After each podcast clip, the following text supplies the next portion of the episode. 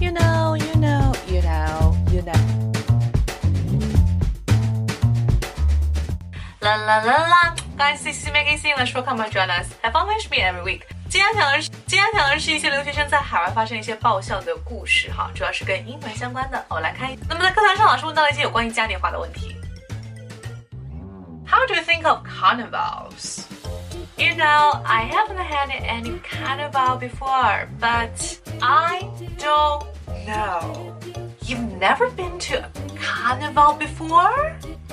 I guess you don't know it. 好的，这边有两个注意点跟大家讲一下。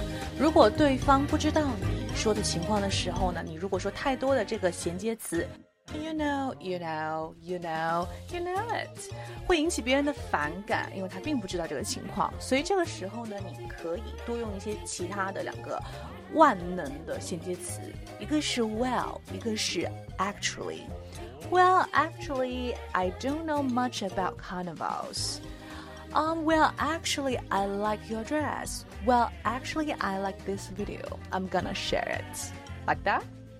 好了，接下来讲的这个 carnival，carnival 狂欢节，那么许多的欧美国家都有传统的一些狂欢节，包括巴西哈非常著名的这个巴西狂欢节，那其中会包括一些游行啊、舞会啊等等这样子的一些庆祝方式。I hope you enjoy today's lesson and I can join us in our study group。我的微信是三三幺五幺八零，希望大家给我点赞分享，然后让更多更多的朋友能学习到美丽的。好听的性感的英文哦，OK，我的微信是三三幺五幺五八零，See you，ciao。